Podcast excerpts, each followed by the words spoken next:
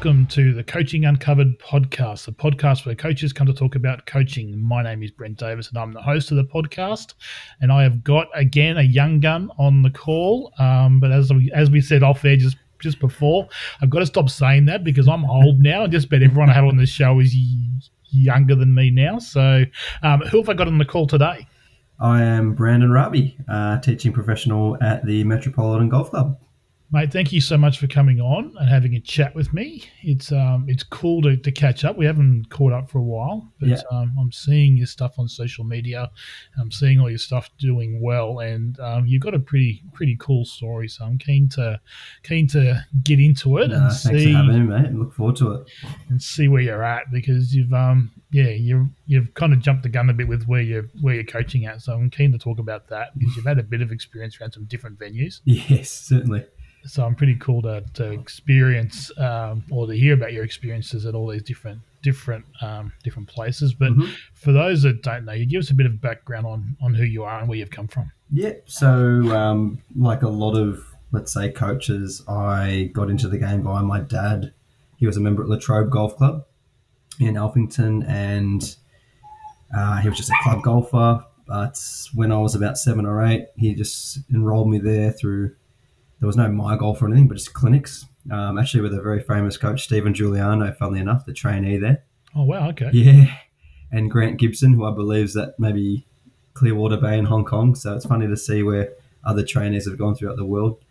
Um, but yeah, just it was convenient, I guess. He plays, I do clinics. See you later. Let's play some pool afterwards, and that's how I got into the game. It's um, it's pretty cool for coaches. Just off topic a little bit to mm. see juniors that you've worked with yeah. come through the system because yeah. um, I got a couple of like Brett Coletta was a junior yeah. when I was first teaching at Rossdale, and he's coming on the podcast soon, and a few other guys that have gone on to do different things. But um, we've had we've had um, had some of those guys on the podcast as well. So it's cool that you've had some early experience. So, t- talk me through those early experience as a as a player in those coaching environments. Uh, yep. So clinics were effectively just rock up. There was this little three-hole course at Latrobe at the back. It's now a formally done five-hole course by Tony Craswell, which is great, but very informally back then. Just some flags in the ground. Um, so at a very early age, well, first and foremost, there's no range at Latrobe. Uh, it was like 100 meters. So we just played holes, uh, learned how to chip putt organically, and the mindset was kind of learn to score. Um, externally to that, my father would take me to Bulleen driving range, um, which is no longer there anymore. Funnily enough, freeway now, uh, isn't it? yeah, it's it's very close to being some sort of northeast link, um, and that will that'll be a good segue for later. Hence why I was working numerous jobs when I uh, lost that one effectively. Um, but yeah, that was me. Just clinics. Um, Dad would take me to the to Bulleen. Was just a range rat himself. Didn't know much about, let's say, the technique, but just Would hit balls, smash balls in the bay next to him. Uh, and I think very organically the process started from there. So I was a, one of the very first cadet members at Latrobe, maybe at like 10 years old. And then through there, just you play the, the Victorian primary school stuff. And I was playing Colts pennant by 12 for Latrobe, um, senior pennant, you know, playing Ivos. Back then, there was so many Ivos. Nowadays, it seems like there's not many. It just seemed that um, most Sundays were Ivo Whittons since the age of 13 and yes, learned to get into the system that way. So, um, and then progressed. I was fortunate that Latrobe had a very good crop of juniors, the sort of Michael Choys of the world. Um, and yeah, you just get indoctrinated with good players, good people, and very organically things happen, I guess it can have a bit of an impact sometimes. Obviously, you had a, had a I was similar setup. Grew up in the country, mm-hmm. didn't have a practice fairway. Yeah. Um, we had a paid driving range where, yeah. as a kid, you couldn't afford to yeah, to pay for too many golf balls. So we grew up playing holes. So, yeah. how do you think did that impact you as a as a as a player or as a kid? Do you think? Look, I think um, reflecting back now, definitely. Um, I think I was always a pretty good junior.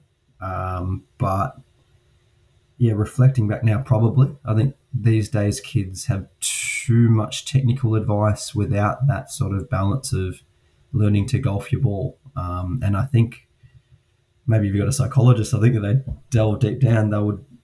If I reflect on that and I sort of implement that in my coaching now, where there's I'm fond of my TrackMan and my Capto and Sam Balance Lab and Putt Lab and everything, but I'm big on scoring, uh, and I think that's where the the American college system is quite good with that, teaching kids how to score. But yeah, I think trying to find some sort of balance there has has shaped my coaching to some degree.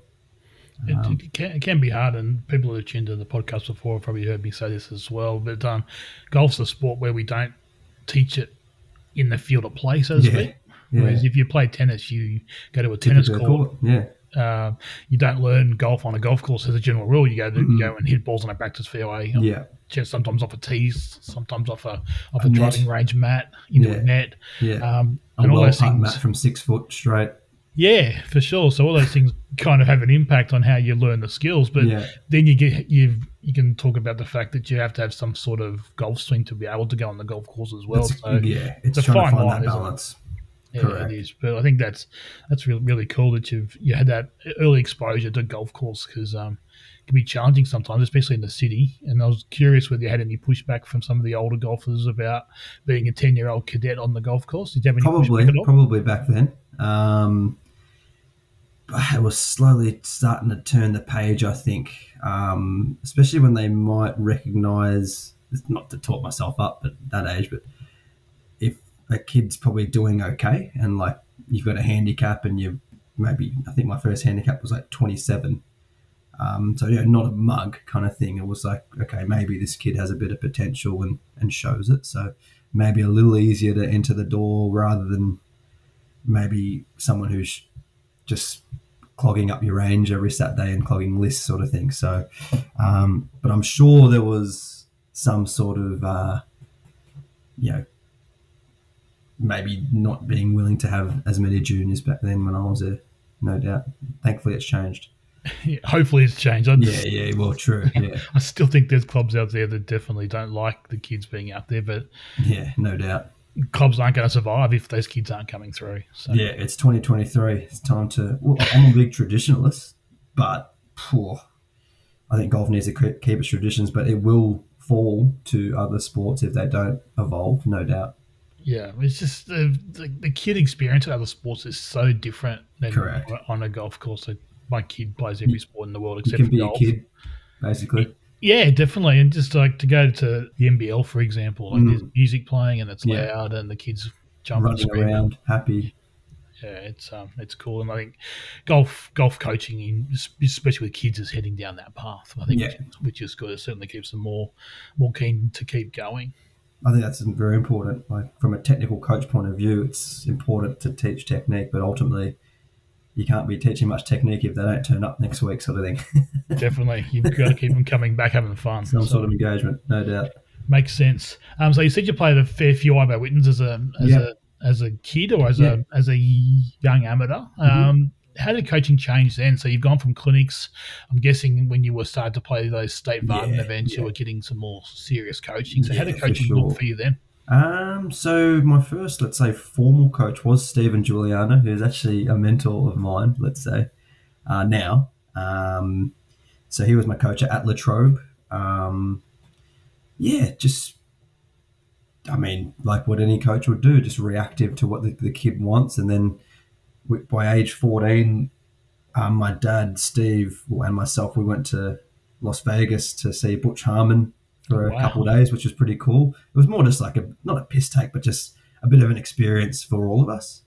Um, and as you can imagine, as a midget, sort of 14 year old back then, way inside, big hooks. And I remember I had a lesson with Butch for like five minutes and it was just, you know, try and exit left, hold the face open. And we're just like, I mean, he's obviously a very good coach, but it's like, oh, I could have done like Steve, you could do this too, like just get a cut kind of thing. Yeah. but it was just the whole experience. Um, and back then there was kind of streets ahead of where Australia was in 2004 in terms of video analysis and, and that kind of thing. Um, so just fun to see the different, uh, you go through the different stages of coaching. Um, and I saw John Davis, who was the, the junior state team coach at Sandringham um, as a lot of parents do, you sort of want your kid to go to like state coaches, that kind of thing. Um, and super simplistic, like super simple, like great coach. But when you look back now, it's kind of like, Uh, if I'm hitting cuts, he would say, "I'll just try and hit a draw." Oh, okay, and that's kind of how I was. Now it's like super technically bombarding, or it can be, but um, yeah, back then it was. That's just the best they had. Um, vectors and TrackMan, as we know it now, have debunked a lot of old theories, but as a probably promising junior, you, you kind of figure a lot of stuff out by yourself, which I think is important still. Um, yeah, but JD was very much, uh, yeah, just hit a cut, mate. You'd be hooking it. okay. and funny how some of that can work for some people, right? Well, for sure. And there's there's there's an argument to be made that you can feel the extremes. Mm. So feel what a hook swing feels yeah. like, feel what a swing feels like, and then find somewhere in the center. Yeah. That's playable. Yeah. Um, and there's there's plenty of skill acquisition yeah. stuff out there that suggests that's a that's a good way to go about yeah. it. So, I remember Mike Thomas to Justin Thomas a couple years ago did the same thing. He just felt he felt lost. Chucks an alignment stick two yards in front of him and goes, "Start it right, draw it, start it left and fade it." He goes, "Are you good at golf?" And he's like, "Yeah, yeah, I can do this." Um, obviously, there's a level of technical proficiency to be able to demonstrate that. Um, so maybe that's that's a good thing for JD was saying that to me as an okay 15 year old maybe I think that's good and as I said that's a that's a that's a valid way to coach I don't have I think any, so. any issue with that whatsoever yeah, I think agree that's, that's, cool I should have got Squigs on to be a do a dual episode with you because um, I'll be curious to see because I know when I was coaching juniors when I was first out of my time and he was yeah. he went through about the same time as me and yeah how it would have changed. How if you had the time to go back and work with you now, how yeah. would, have, would have changed his coaching? Would be cool to have that that conversation. Certainly. To, and to be fair, when I was really like saying Squigs 13, 14 kind of thing, I can't remember much to be honest. Um, it was just very much reactive, and that's I had a oh, I've been chipping it badly the last two weeks. Let's have a look, um, and then coach in response to the the player. Um, I think that that might have been very common back then.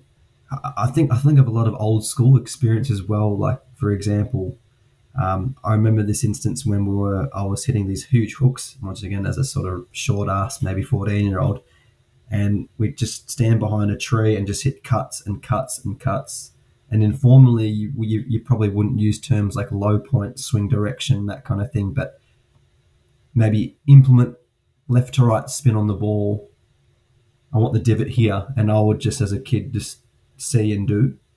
Um, once again, maybe tailoring the coaching for the athlete, but that's how, that's how you remember stuff. You just you cut it. You know, what's the straight shot now? Like very much that um, old school style, but um, no data to back it up. But the data is the ball flight. You know, it is. Figure it out. Always has been. I it always will be and you, you, you brought up a point as well about um, being reactive coaching. It was yeah. more about um, seeing what the fault was in front of you at that time, as opposed mm. to having a long term plan. So, yeah. um, is that what what Steve was doing with you? Yeah, and uh, that's not that's just how we perceive what I perceived coaching back then, and basically it was go and get a lesson every maybe three weeks, and the coach would say something like, "Hey, you been hitting it? uh, putting maybe three putts. Oh, let's have a, let's go to the putting green. Um, but that's you know parents knowing well, uh, they maybe my, my, my dad thought that's what coaching was, but nowadays you know it's a bit more. You know, the coach, a, a good coach like Steve would say something like, "What do you want? You know, you're 14. You know, you want to go to tour school? Do you want to get, do this? Do you want to do that?" And then it's like, "Okay, here's the, here's what we're going to do. Get your TrackMan out. Here's where you're at from a club head speed point of view, here's where you need to be. You're weak here. You do this. Your putting's bad, and then bang, bang, bang. Yeah, and then here's your plan. Um, so that's a little bit of like not parents' fault, but no clear picture. Um, sometimes things happen organically, right? If you so I've gone through junior state team, VIS, that kind of thing. Maybe just you go to Q school and hopefully things work out. But I think if we did it again, it'd be a bit more regimented. And that's not anyone's fault. It's just, you know, what's he supposed to do? yeah. Um, so, yeah, you, you, would sort of propose plans maybe to, to parents back then. And I'm sure he might have did it with my old man, but um, yeah, who knows? There's so many variables, right? Definitely. I'm curious what obviously if you went you went from state coaching with John into Yeah. VIS, Yeah. that would have been kind of the first exposure to some sports science. Yeah. How did so that good. go? Yeah, awesome. Um, well, yeah, different, but kind of awesome because I think that's really molded my coaching now. Um, and I think maybe a handful of us would have gone into your traineeship already knowing a lot already. Um, but yeah, going from JD to like, um, you know, what, talking about glute max, glute med, one RMs and ball flight laws and spin loft and stuff, it was a bit like, all right. But having said that, I, I didn't think I was that. I didn't think I had much golf IQ. I just had sports IQ. Like I was good at footy, cricket, everything. But I, I some I don't think I needed much biomechanic analysis. Um, and in a group setting through the VIS, which was an awesome program, um, I think it can hinder a lot of people who don't need to be technically bashed. Um, and I think I fell into that that category of just you know tell me where I'm at, tell me what to do, but I don't know what you mean by put a TheraBand in between your, your knees and do swings and restricted movements. I, it doesn't didn't resonate well with me. Um, not saying that's why I never made it. I mean, there's numerous reasons, but I don't think that works for everyone. And I think if you talk to a lot of elite players, maybe back then, they'll say a similar thing. A lot of people will say, "Look, you're in the VIS because you're very good. Let's just get you to a position where you can shoot 20 under in a Riversdale Cup, as opposed to going to the first team in Riversdale Cup and thinking about your right scap kind of thing. Um, but once again, people need people will resonate with different learning outlets. Um, I didn't think I was in that category. So, but yeah, from what I've learnt being a young fella with so many good mentors around me, and then getting into the VIS was like, I, I feel like I can, I can um, regurgitate a lot of this knowledge to clients, and probably that's where I saw the coaching avenue, rather than going to your traineeship going, let's learn about coaching. I felt that, man, a lot of I, I know I've picked Darren Coles, Marty Joyce's, um, yeah, Noel Blundell's, the Richard Coonies of the world, brains already, and I feel like I'm the apprentice already. Let's let's get my ticket to coach. so I think that's where I am now. Interesting point you bring up about the about the sports science, and Mhm. you kind of got it thrown at you when you first went into. Yeah, I was Program. 17. Yeah, It's probably evolved a bit since then, I would think. I no would hope. no Um, doubt. No, it has. It has. But it's it's cool, it's almost like it's brand new technology. We have all this information. Mm, We're going to give you it all, and then mm, we'll work out what works and what doesn't work. Mhm. Which, as you said, didn't work for you. So mm, mm, mm. it's And a that's challenging nobody's fault.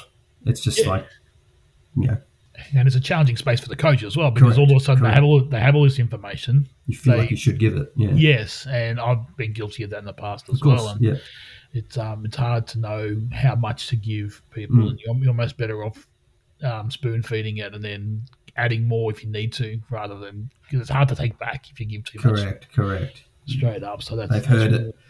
Yes, they have, and again, and, and as a golfer, I'm sure you're aware, if it's stuck in your head, it's hard Oh, to get out. Yeah, and that's the challenge, isn't it? That's the that's purest coaching, knowing what to say, how much to say, like at what level of smartness do I need to deliver this message to an engineer or to a ladies' clinic or to a to a to a Brett Coletta kind of thing. Um, it's that's the challenge. So from there out to to try it on on the tours. How- Yeah. So basically, at that stage, I feel like I was never in the game um, mentally. It's just like an organic process, right? You go, you play two years in national events, da da da da. And I went to Asian Q school uh, and then played sort of like a year of the uh, development tour events. Um, during that time, it was like, upon reflection, you look back and you go, man, these guys are really good. Um, if you asked a lot of them what they wanted to get out of their golf, they would say, I'm going to get on the US tour and become number one in the world. If you were to ask me, I would say, oh, this is kind of cool going to the Philippines. Like, it's like, um, but like, once again, all these experiences have molded the human I am today.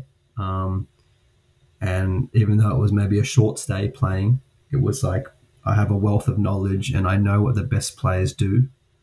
and um, I can once again perhaps regurgitate some of this information to um, up and coming youngsters, especially. But but yeah, I was never really, I would never have thought of myself as a a tour pro.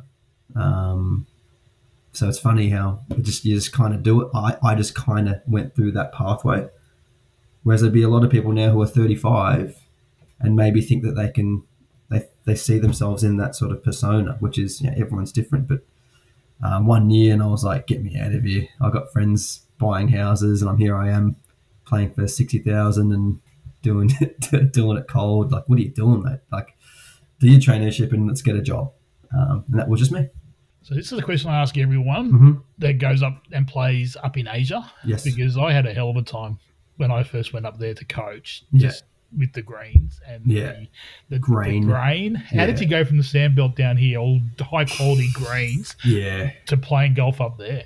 Different. Even the way um, they added more loft to their putters um, to negate some of that, and you know, typically a high bounce sort of like diggy arrangement. And coming from a real sort of Victoria Golf Club sort of nipper, it was like I had no idea what what we're in for. Um, but look, you kind of just you get a feel for it. And, and the, the shine and the grain, even though it becomes more prevalent perhaps in the afternoon, um, you adapt pretty quick. But at the start, it's definitely probably more like the humidity in that, like training regimen in in Asia. And to be honest, I wasn't sort of doing it professionally.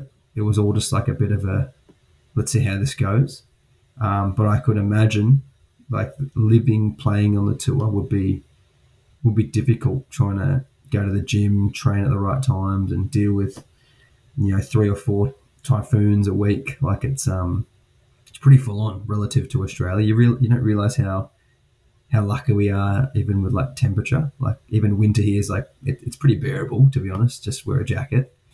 Whereas like wet season, it's just it's there's so many delays. It just it used to kill me up there. It was so Yeah. hot and humid and Yeah. just un- Get out of the shower and you're swimming again. Oh, it was just killed me. On my Yeah. first trip from Taiwan was to the Philippines. Yeah, and Yeah. it was so hot and just so sticky, and it's like it's twenty five, and it's like you're Yeah. drenched in sweat. Yeah, uh, hundred percent humidity.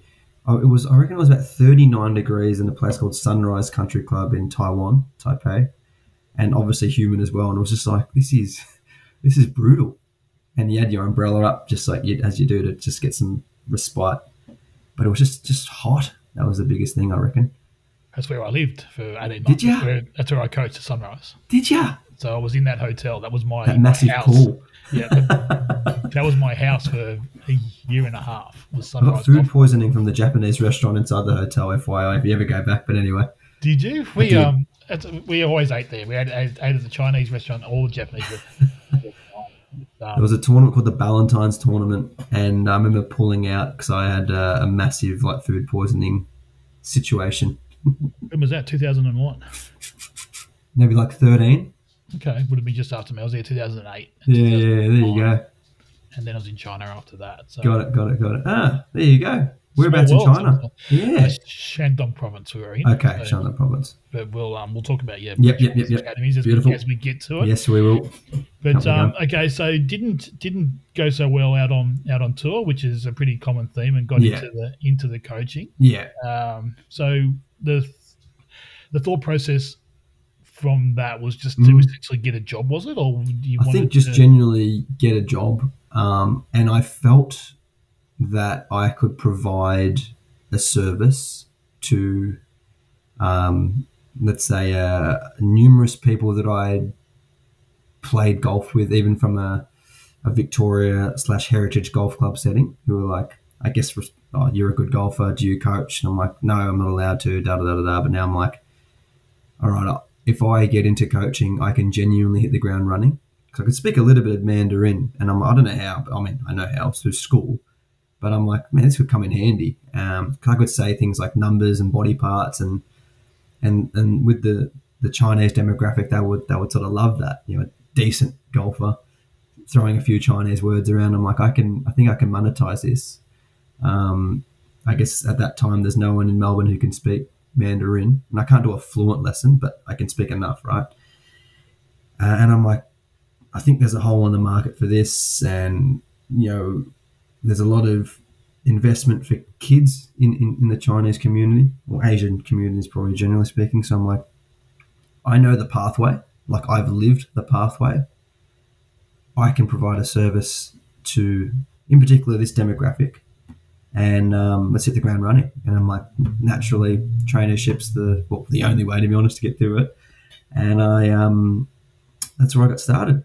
First two years at Yarra Valley Country Club, and then, and then we were told that's going to get shut down. And then it's like, okay, so my last year was at Yarrambat. So going here, there, and everywhere. I'm like, just going to do my time. Just going to do my time. Uh, and then out of my third year, finished Yarrambat, and then Ethan Cowden, who was the head pro there, went to Woodlands. So I transitioned into head pro at Yarrambat. Still wanting to coach, but like, you know, you might be doing your 38 hours and then maybe 15 hours of lessons. But slowly but surely wanted to do less shop hours, more coaching, and then and then transitioned into more well full time coaching at Bulleen driving range. Probably two years from there, and Bulleen was going to close, and at that stage, I'm like, I've got to find work elsewhere. So I was doing like two days at Bulleen trying to finish all these packages. I was doing one day at bloody um, Brighton Golf Club doing like clinics. I was doing one day at Drummond Golf Mitcham. just like where are these lessons going to come from, right? So I had to transition into a real job, to a full time job once Bulleen closed, and uh, and then Isaac Siriani from Trackman hit me up. He's like, mate, I'm leaving Metro to go to Trackman. Would you like to start here? And I'm like, it's a Pope Catholic kind of thing, like, and finding like a, a, you know a really nice place where I can see myself the next 20 years probably to be honest so um, yeah that's been my my journey i've always been willing to work i think everyone in the industry will tell you like you know if i were to do 6 to 12 at brighton and then 1 to 10 p.m at mja that's fine for me because i think that's what's led me to this good job now so but yeah being everywhere mate kind of thing so talk me through just to go back a step yeah talk me through the step to full time coach because it can be Yeah. really scary in Australia sometimes for coaches to feel Yeah. like they can make enough income yeah full time coaching if you aren't Mhm. A, Stephen Bann or someone Yeah. with, a, profile. Yeah. You've essentially come from um, a small amount of playing background, yeah a traineeship, and then almost essentially in the full time coaching straight Yeah. away. Yeah. How how scary was that, and how did you make that step? Um, I just had clients.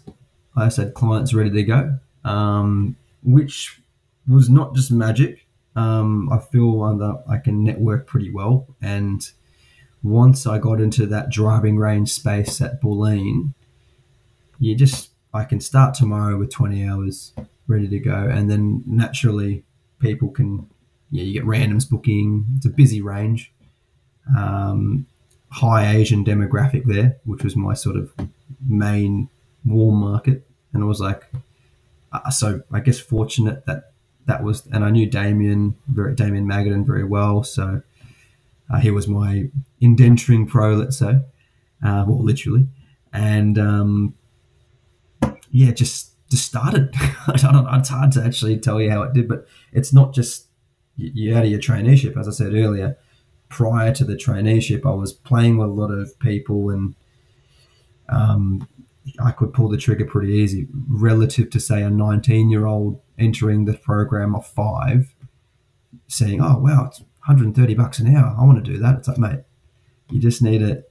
This happens over a, since the age of 12, knowing people, right? Networking, playing, playing, playing, having a bit of pull, having a bit of um, industry. Um, people know kind of who you are ish in the industry. Not to sound famous, but um, and then yeah, it just felt like it was a, a long time coming, but a bit easier for me entering the traineeship as a let's say a mature age.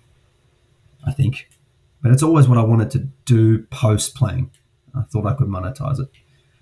So, how much of an impact do you think your personality, because you you're obviously extremely outgoing and you talk to Mhm. people and you're Mhm. quite comfortable talking to people, Yeah. how much of an impact do you think that had in getting your clientele built up? Uh, I think I think pretty important. Um, I actually think I'm quite introverted, but then I've got this maybe secondary persona of not caring. so I'm happy to say it. I, I, you know, a lot of blokes, especially, just kind of aren't willing, and I'm like, I don't care. Um, so look at the Instagram space. No, I, you know, I got like maybe two thousand followers, right? And it's like, but I started when I was doing a little bit of um, Bulleen, and I was doing like clinics at like Freeway Golf, obviously down the road, which is fine or convenient. And I was like, wait, everyone does this in every other industry. Uh, maybe not the Dennis McDades, the Stewie Leongs, because they're they're here. Why would they need to?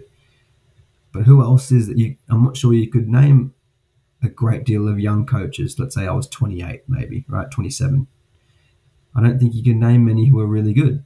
Uh, I, I probably could, maybe like an Andrew Cooper, um, Michael Cooney's coming up now, but you might not be able to name any, right? So I'm like, well, I'm nobody. I think I've got some skill set. I need to get myself out there on social media. If I don't, then who are you, right? Um, so I was willing to do that where everyone wasn't. And at the start, you're probably going to get people saying, "Oh, you know, this look at this dickhead on Instagram, da da da da." And for me, it's like fantastic. The more eyes, the better. And now I'm pretty busy teaching you know, winners on the PGA of Australia tour. So you kind of maybe it's a good lesson for people who are kind of apprehensive. Everyone's going to try and say things, or if you're scared to do it, well, you got to take some risk, and you're you, you're on the other side of fear, let's say. So for me, it was a no-brainer. I had no choice but to get on those platforms and have a crack. Did I know what I was doing? Probably not, but I had to get my my brand out there. it's probably good advice is to just start yeah. And if you can start putting yourself out there and just have a crack, yeah. always it's the same as any skill. Yeah. You, coaching, whether it's playing, whether it's doing social media. Yeah. Doing this podcast. Um, 100%. You start it and then you. So, yeah, I think just, just starting. Um, and then there's plenty of mentorship online that you can sort of um, not maybe paraphrase, but you you kind of know I, I kind of had an idea what clientele I was after because you know there's so many tips and that kind of thing these days, which um, which is arguably not great for the industry. Um, but I would try and document lessons as opposed to fix your slice in 20 minutes. I would say, here's what I do in a lesson. And I know the right clientele would resonate with that. Um, not necessarily high end, but, you know, golfer golfers who are like, wow, what do you mean by if the path is left but the face is open to the path, it's going to do this. But assuming it's the middle, and people kind of, there's the golf language I wanted to hear, not the, yeah, the magic pill kind of thing. Um, so that was my angle, and I um, I still kind of try and do that today, let's say. But um, but yeah, I, I think the advice I would give a lot of people who are in my shoes is no one's going to know who you are unless it's just going to be your club members. But if I can reach out to 100,000 people, well, numbers suggest I'll get slightly busier than you. It makes sense. Yeah, simple, right? Simple numbers.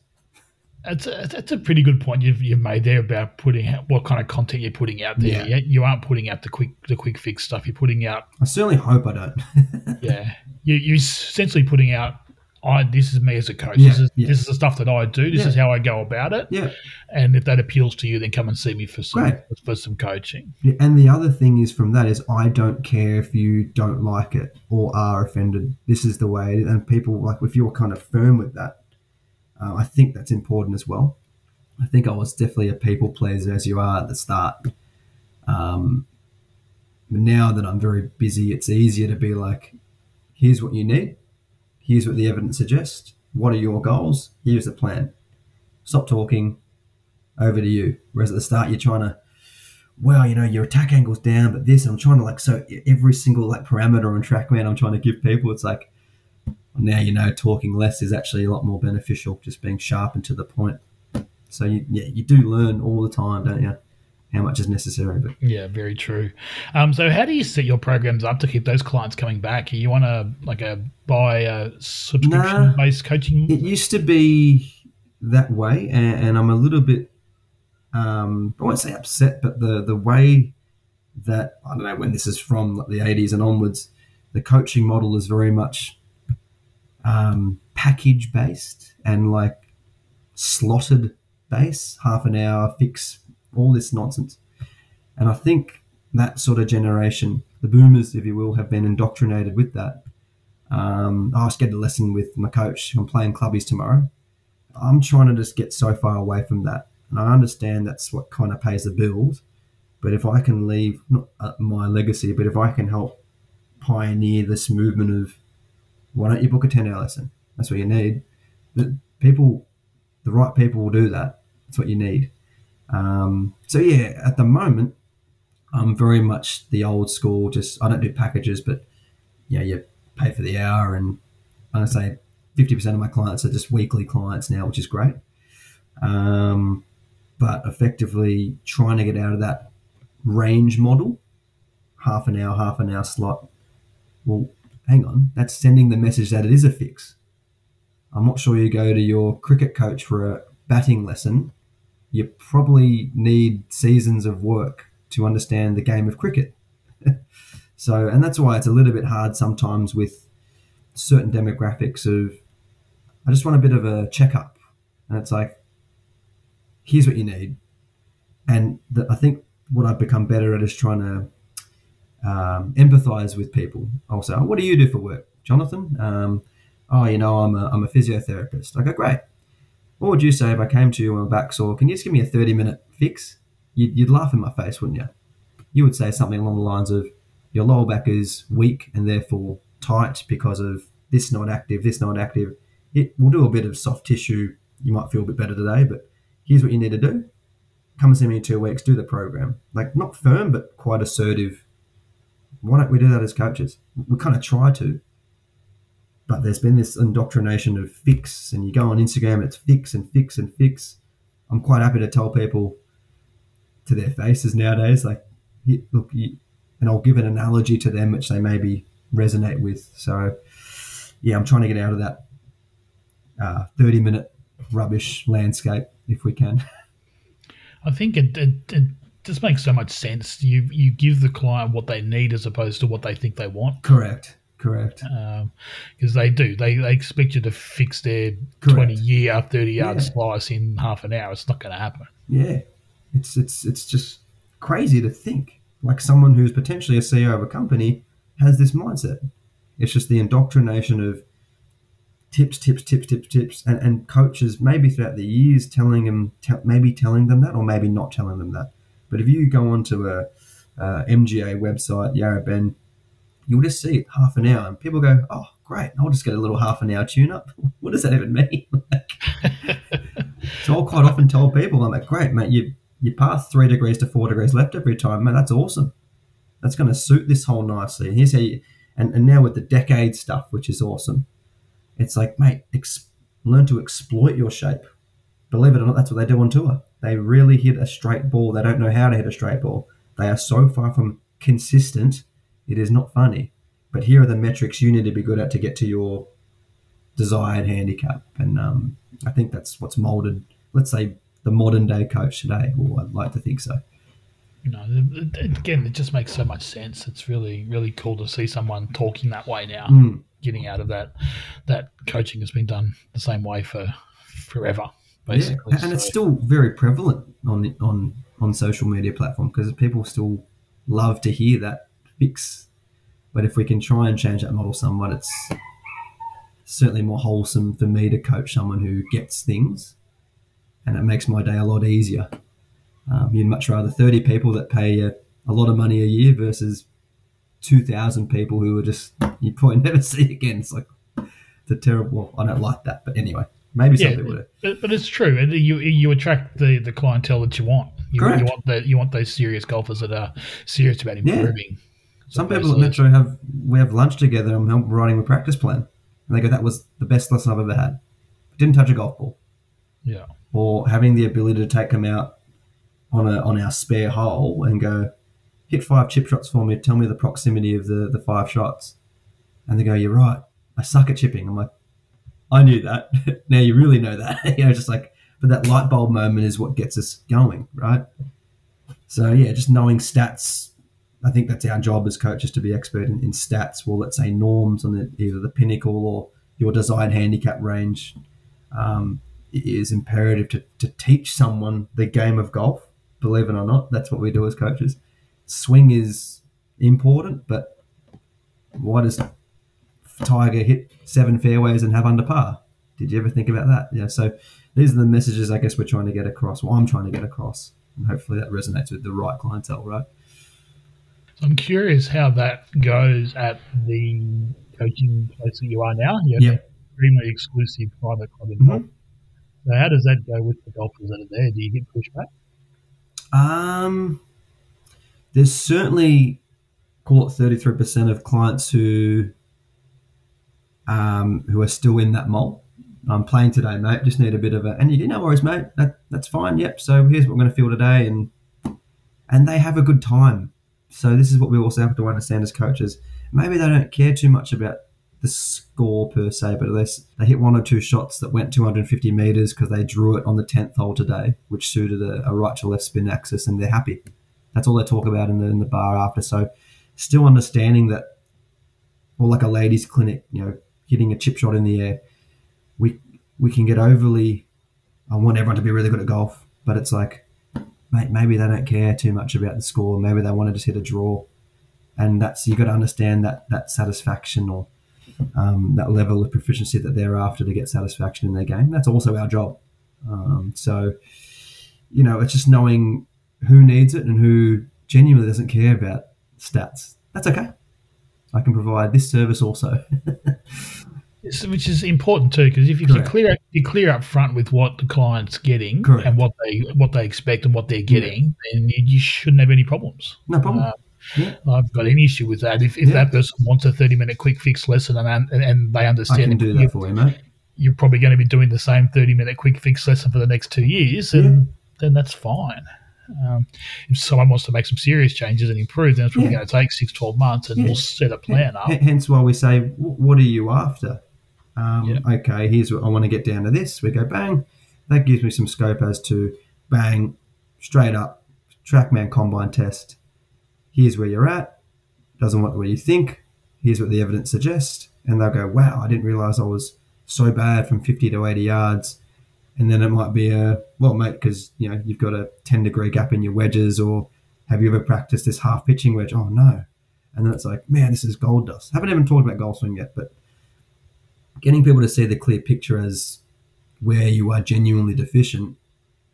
It's like, well, the the lessons come for themselves. I would have thought, like, so yeah, I think being able to relay a message or being able to like go that thirty minute fix to a ladies' clinic to a learning about talking to an engineer who wants who's off plus three and talking about 30 degrees of flexion in their in their lead hand well that's coaching isn't it and i don't care who how good the coaching is the butch of the world they probably get most of their money from that that demographic arguably but probably they become famous for teaching the elite players obviously but i reckon it's that um, that almost club golfer type big clinic that they make that they, most of their turkey off. So, um, so yeah, it's finding that balance and knowing what the client wants. But um, ultimately, I think most good coaches get satisfaction out of that long term client who, you know, you started with them here and there's the genuine method towards it. not saying it's a smooth run, but once they they achieve some goals, it's like, heck, it's this like genuinely help someone um, achieve what they wanted, and that's what probably gets you out of bed every morning. So tell me about China. I'm curious yeah. about what the, the thought process yeah. was and how you you've gone about branching essentially your brand yeah. into China. Yeah. So in this was uh, in 2019. Me and my business partner at the time, and this is all from the heritage sort of crew where I was a member at after I left Victoria, uh, a bit close to home. And yeah, big Chinese clientele, and they were like, "Mate, you know, you you can speak a bit of shop here.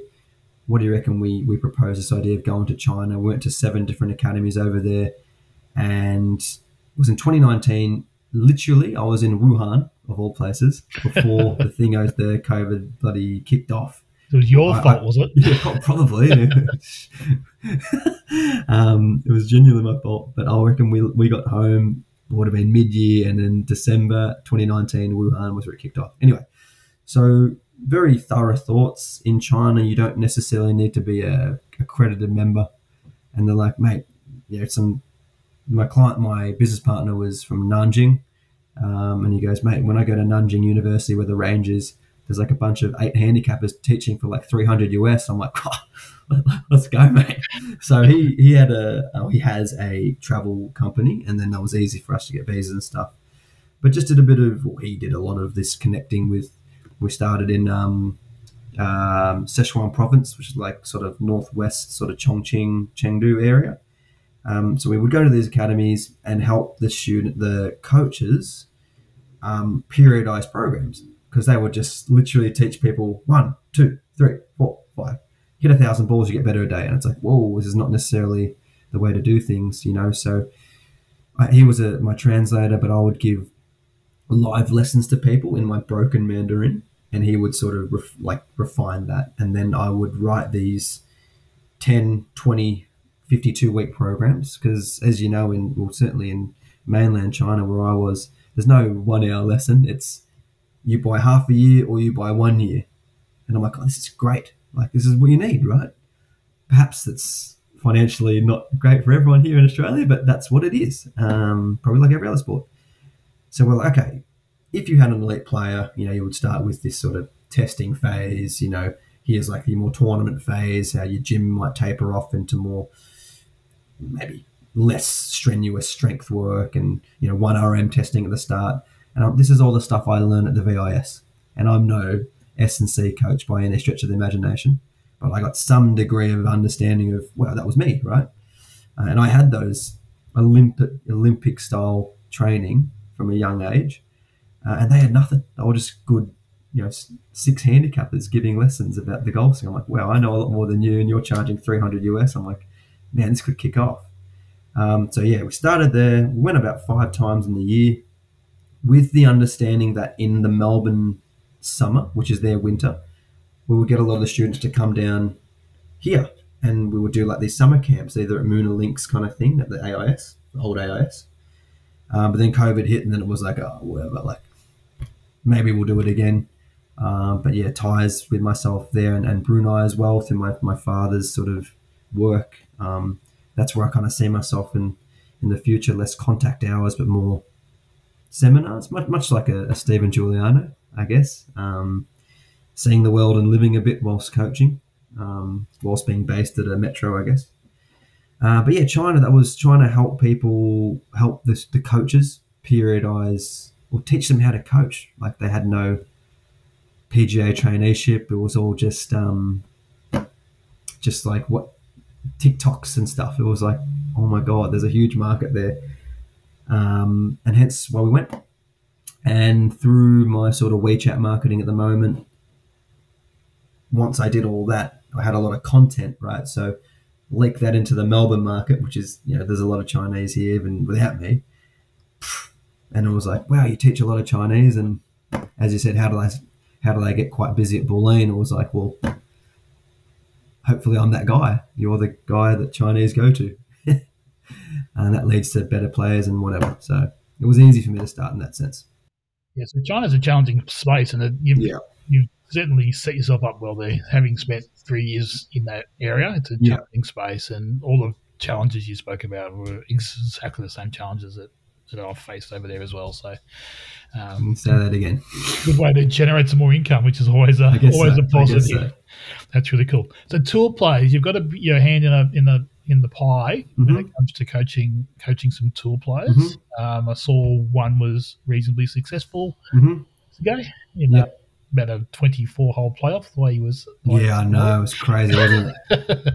crazy. Um, I happened to catch the end of it and saw the yeah. last last few holes and saw the playoff there. But um, how does your coaching change when it comes to coaching those guys? Um.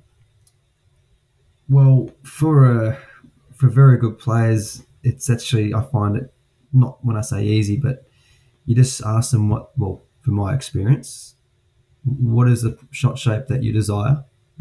Um, what are the things that help you play well? Um, what have you felt and thought when you've had great success? And then from there, that sort of models the swing. Um, don't want to get too much in it with, let's say, Brett, but he had a particular movement which was hindering his ability to hit a right to left shape and then we identify that with some with some modeling on a SAM BalanceLab and a TrackMan. We go bang, bang, bang. Here, the, the here's the cause and effect. Here's what my understanding is you need to do to create this shape that you cannot hit. Let's get to work.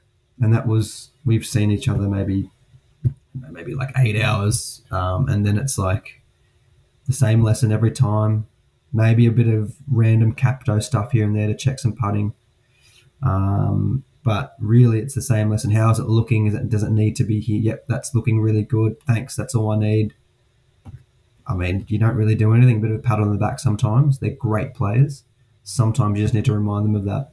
Um, not all the time, you need to remind them of that. So, um, but challenging in, in in the sense that I can say more, but I know I'm better at knowing how much to say, what to say, having a bit of a laugh, having a chat about their schedule, and it just just kind of happens. He just him and a Jimmy Marcazzani have had some really good results recently, and you just all you can say is just get in contention and have a crack, and then naturally things may just happen. Um, Brett made the number at TPS Hunter Valley, made the num made the cut on the number, and then from there just bang bang. So, you know, it's fascinating to see what elements of their game they need to be better at in, say, a, um, a bit of a recap sort of phase. But really, it's what do I, what are my preference in, preferences in the swing? What shot shape do you guys like to see? Why are you not hitting that? Bang, bang, bang.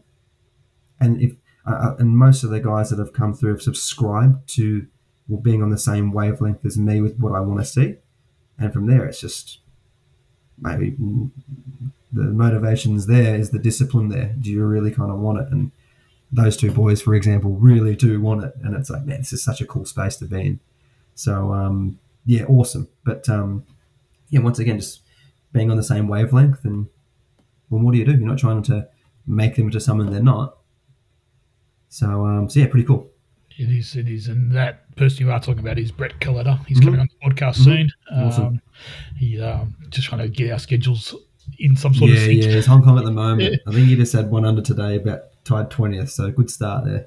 I think I said to him, I said, just wait until you get home, and then we'll yeah. Up. His house is around the corner. Yeah, his, oh, his, old house. We, we, got it, got it, got it. Parents' house is around the corner, so we can catch up. Yeah, unfortunately, he won a couple of weeks ago, so there might be a few more events, and you might have to postpone that, mate. That's it. No, but that, and as you said, and it's a question I'll ask him. Like he came yeah. out at sixty-two, didn't he, to get into that playoff? Yeah, so nine under. Yeah, last round. Sitting around there for an hour or so. Oh, it's crazy. Must have been the black socks and the and the shorts combo. no, I'll definitely ask him about, about those. But um, he was a skinny little kid when I was coaching at Rossdale long, long yeah. ago. So it's cool to see him doing so well out so there. cool to see the the, the boys that we know do well. It's all like a Micheluzzi type figure. It's like just Dave. It's just Dave. But for the other boys and girls that we know, that's like, man, look, you can do it. Like it's that's just Dave, I guess. You know, look look, and now it's the rocket ship's taken off. So you're only a week away, huh? Yeah. So I've got five questions I throw to everybody that comes on Let's the podcast. It. So I'm going to throw those at you. Love what it. advice would you have for coaches starting out? Um, mentorship. Um, and I think it's something that uh, the PGA traineeship is awesome, but mentorship ultimately drives success in any human or any human space. So that personal development, I'm big on that. Um, and there's so much free information on Instagram. Just follow some really good coaches. Learn how, learn their mannerisms. Learn the you know how professional they are, for example, um, the language they use. But it's not necessarily golf golf swing that gets you to be a very good communicator slash well mentor and maybe influencer and maybe um, role model to younger kids. So um, so it's I think it's a lot more than golf to get to a high level, which I still aspire to get to. it's a common theme that comes up to, to that question. It is mm. surrounding yourself with good people. Yeah. Um, if you've got those those people you can bounce ideas off yeah. and talk to about where you're going, it makes a huge difference. massive, massive. It's yeah, it's something you've got to. And I don't know how that may happen to me, but I've always been around really good coaches, and um, you know, it felt like I was just getting a, a, leg up on a lot of maybe other trainees who are getting into their traineeship, not knowing anything about coaching. Whereas myself, I, I've been very lucky to have all these knowledge nuggets given, or you could call it luck, or maybe maybe putting yourself into good positions, I guess, and then being able to go start to coach. And, uh, and the, the exciting thing is, I've got so much more to learn, and it's like, man, this is kind of a cool space to be in. Okay. So, what about golfers out there? What advice for them? Um, be real and don't kid yourself. Be really aware of statistics you need to be good at to be better um, relative to your perceived goals, whether it's uh, a 14 year old who thinks they're really good off five, and the dad going, Does my son have what it takes? And you go, Okay, well, here's probably where you need to be by the age of this, or, you know, the average 14 year old needs to be like this. Um, but were you aware that the median putting average on tour was 28.92? And that's literally what it is. Uh, or were you aware that the average driver distance on tour was 297 yards? Oh, that's pretty long. It's like, yeah, that's where you need to be at to compete. Or, you know, average four birdies around at a hard course, not the front tees at Yarrambat. So, um, knowing stats helps you know just as where you're at. And this is another thing with golf which does me in footy. You know, you probably have standardized standardized testing like beep tests and vertical leaps and this kind of thing.